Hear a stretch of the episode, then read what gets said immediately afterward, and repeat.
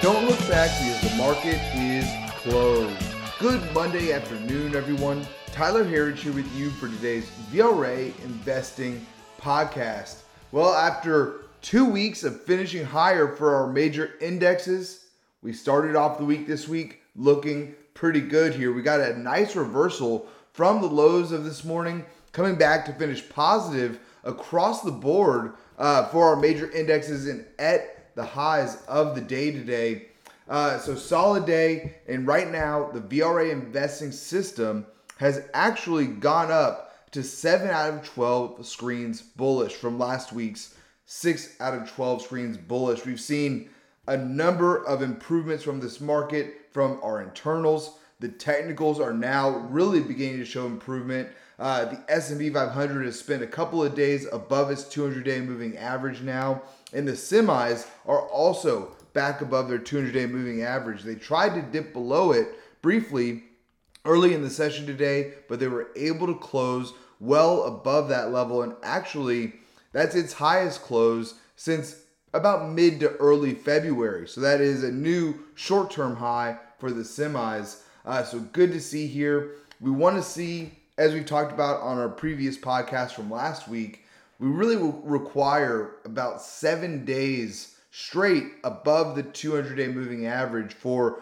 confirmation that the pattern or trend has changed here.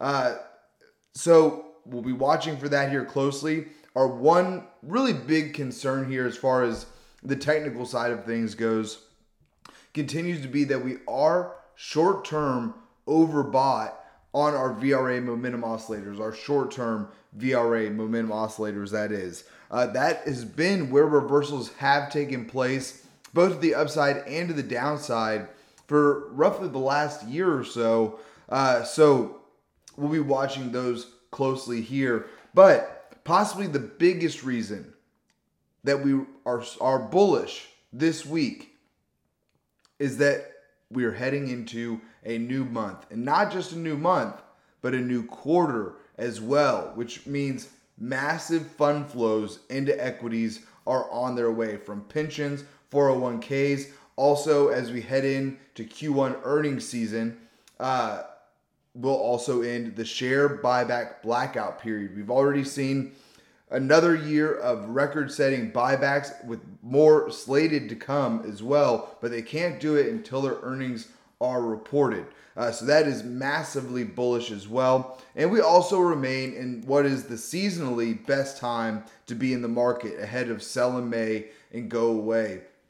So we had a number of reasons to remain bullish here, but of course, with this administration, the Brandon administration in charge, you never know what these people are going to be doing next. It just seems to be one thing after another with them, right? It's, you know, the Keystone Pipeline to start it off, more insane coronavirus policies to follow that up, massive government spending driving inflation even higher, with more they're trying to get on the way. I'll get to some of that here as well. Really, just overall, uh, it's like watching a bad movie.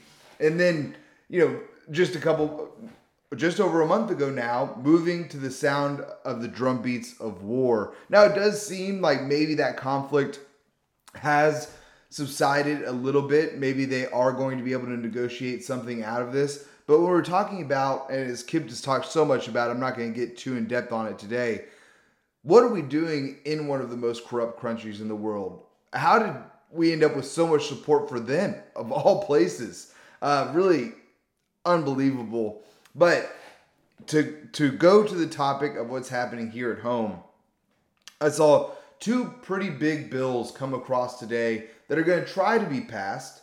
You know, before I get into them, it, it, I would say it's unlikely for even one of these to be passed, really, probably not both of them. But I think it's important to be aware of what the Democratic Party and the left is trying to do. It tells you a little bit more about their principles and their morals and what they want this country to look like. And, you know, given that we are, just about everybody would expect a red wave to be coming in the midterms after what we've seen over the last, uh, you know, since Biden was inaugurated.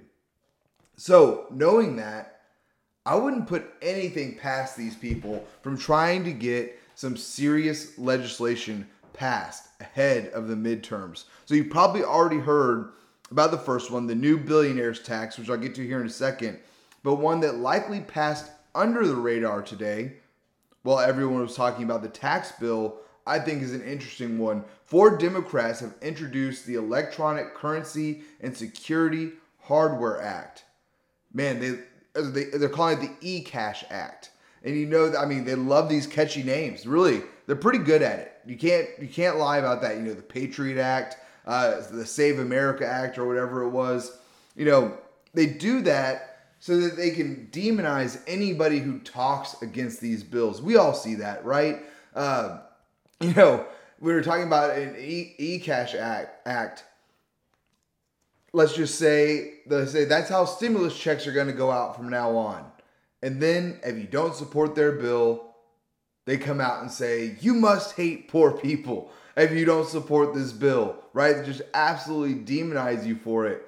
But most people won't take the time to read through these bills, and I haven't made it all the way through yet, but this bill does far more than just creating a digital currency like it sounds. And it's far from what they've even been talking about. They've been talking about central bank digital currencies, right? CBDCs has been a huge talk uh, that everyone has been talking about using, you know, a ledger type of technology, a blockchain style of technology this is something totally different.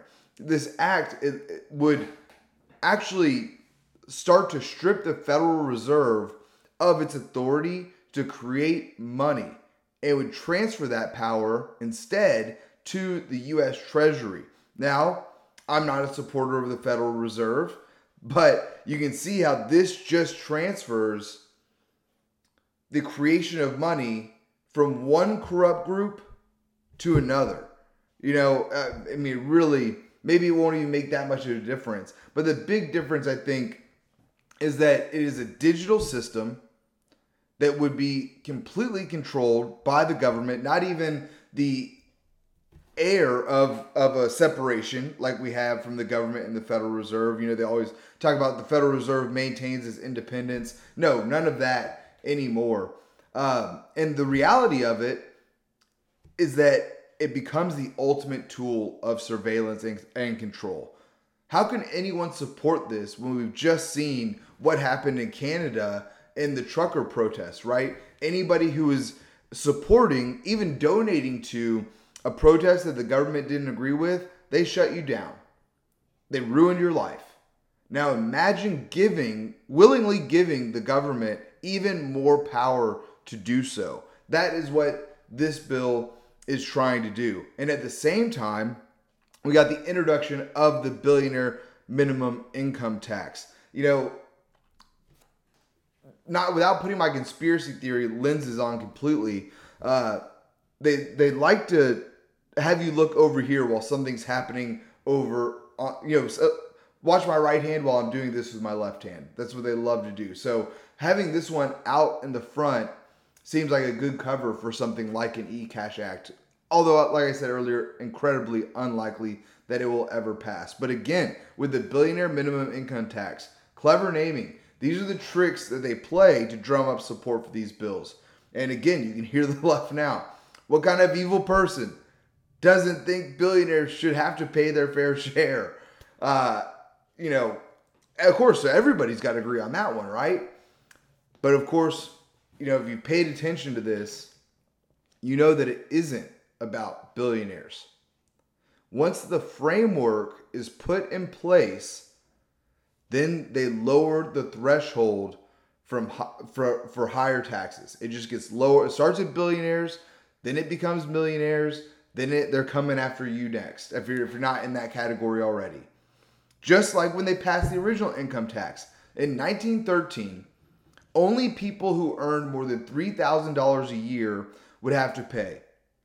You know, at the time, that was obviously a lot more money than it is now, but they pitched it as only taxing the rich. Now, of course, just about everybody has to pay taxes unless you make under whatever the minimum level is. It's always changing. I think it's somewhere just below thirty thousand dollars a year, or maybe if you're an illegal immigrant, then you don't have to pay taxes either. Uh, but I I saw this last night and it really stuck with me. Carol Roth, the author of The War on Small Businesses, put it this way, and I'm paraphrasing. But exactly like I just said, going after billionaires is the trick that they use to, so that you give up your principles so that they can come after you. That's when they try to hire more IRS agents. I believe she said 87,000 new IRS agents is what they're looking at. You really think they're hiring that many new IRS agents just to go after the billionaires? No. They're creating barriers for you. Uh, I think this is very similar. This is another way around their failed attempt to track every transaction over $600. You remember that from last year? They were trying to get that passed. I think that was actually hidden in one of the Save America type bills, um, or maybe the Build Back Better bill, which didn't get passed. Uh, but they wanted to track every 600 every transaction over $600 to get billionaires. Okay, sure. That affects everybody then at that point. Any transaction over $600, you're they're tracking everybody's, not just billionaires. Uh, you know, it reminds me of, of the quote from Frank Herbert uh, When I'm weaker than you, I ask you for your freedom because that is according to your principles. When I'm stronger than you, I take away your freedom because that is according to my principles. That is exactly uh, the kind of hypocrisy that we've seen from the left over and over again. And no doubt we live in interesting time here times here folks and it feels like we're still only in the beginning here. But if you look at the market on the day today segue here you know you really wouldn't feel too bad about it at all. And it fits perfectly in line with our theme for over the last year now which has been the big bribe. When your savings account and your retirement plans are on the rise you are much likely much less likely to push against government encroachment. Through bills like this, it's been a major theme of why we are so long term bullish on the stock market. Uh, even when it seems like just chaos around you, but the stock market continues to rise, you know, people get complacent then. And that's exactly why they want to do it, exactly why we've called it the big bribe. So, looking at our markets on the day to day, as I mentioned earlier, a big reversal from the lows to finish at the highs of the day. Uh, we were led by the NASDAQ up 1.3% on the day today to 14,354. And I'll also point out, as I mentioned earlier, the semis were really an important one today because they were lower, significantly lower, dipped back below their 200 day moving average earlier in the session. Again, finishing at the highs of the day and making a higher high here as well. So good to see from the semis. Uh, next up was the S&P 500, now back above just about all of its uh, major moving averages here as well. I, I, believe it closed above all of them today, up seven tenths of one percent to 4,575. Next up, the Dow Jones up 0.27 percent to 34,955. And lastly, the Russell 2000 just barely made it back to positive territory right before the close. Really finished flat on the day, just about even at 2,078, just up barely on the day. I also want to point out the VIX falling significantly today, down over five over five and a half percent, and back below a 20 for the first time since early February here. So you know if you're bullish on this market, good to see the VIX heading lower. Although we are at short-term oversold levels here as well, extreme oversold on the short term levels. Fell back below its 200 day moving average today, uh, making a new low. And, you know, if you're long this market, you do like to see that though. But again, we are at extreme overbought levels on our short term VRA momentum oscillators, uh, which is exactly why we want to wait and see a seven day confirmation of our major indexes above the 200 day moving average. Looking at our internals on the day, we didn't get the better readings that we saw from from last week, but not a bad day for a day with a reversal like we saw. We really finished. We are able. We're the internals were much weaker earlier, except for volume. But we got back to finish almost even on the day. Declining stocks did beat out advancing stocks on the NYSE and the NASDAQ, but, but just by a few hundred issues there. Uh, and again, improved greatly on the day today. New 52 week highs and lows were negative for both the NYSE and the NASDAQ, but volume was our bright spot on the day today, finishing pretty strong. Not, you know, two to one positive or anything, but we did get positive numbers on volume for both the NYSE and the Nasdaq, about a, a, a 1.3 billion more so uh, on the Nasdaq. So good to see. Next up, our sectors. We finished with seven out of our 11, excuse me, eight of our 11 S&P 500 sectors higher on the day. We were led by consumer discretionary, real estate, and tech. Our laggards on the day were energy, which I'll get to oil here in just a second, uh, and materials and financials. Finally, for today, our VRA commodity watch. Gold now down 1.68% to 1,921 an ounce. Silver now down 2.4% to roughly $25 an ounce, and copper up on the day by uh, just over four tenths of 1% to $4.71 a pound. And as I mentioned, oil down big on the day and likely has to do with this news out of China. If you haven't seen it, you know, back to fascism control there, although some cities in the US haven't left it either, but they are launching their largest lockdown since the beginning of coronavirus insanity. One just has to hope that this type of terrible thinking doesn't make its way to the United States again, but they're locking down Shanghai. The third largest city in the world is going on lockdown. Over 25 million residents there. So, as you can tell, when stuff like that happens, that takes a big hit on oil as people are going to be staying in place. A good amount of people going to be staying in place. Oil down a massive 9% on the day, still above $100 a barrel at $103.50 a barrel. Lastly, here for today, cryptocurrencies rallied over the weekend and continued today, slightly off the highs now, but still a pretty big day here. Bitcoin now up 4% to 47,930 a Bitcoin. That is its highest level for Bitcoin since the first few days of this year until we got that sell off uh, to start off the year. But now getting back to about even on the year, just just below it, uh, but getting close. And the rest of cryptocurrencies up even bigger on the day today. Uh, but folks, that's all we have time for here today. Please be sure to subscribe to receive our VRA podcast every day at the market close. You can sign up at VRAinsider.com. Click the podcast link at the top. We'd love to have you with us. Thanks again for tuning in. Until next time, we'll see you back here tomorrow for the close.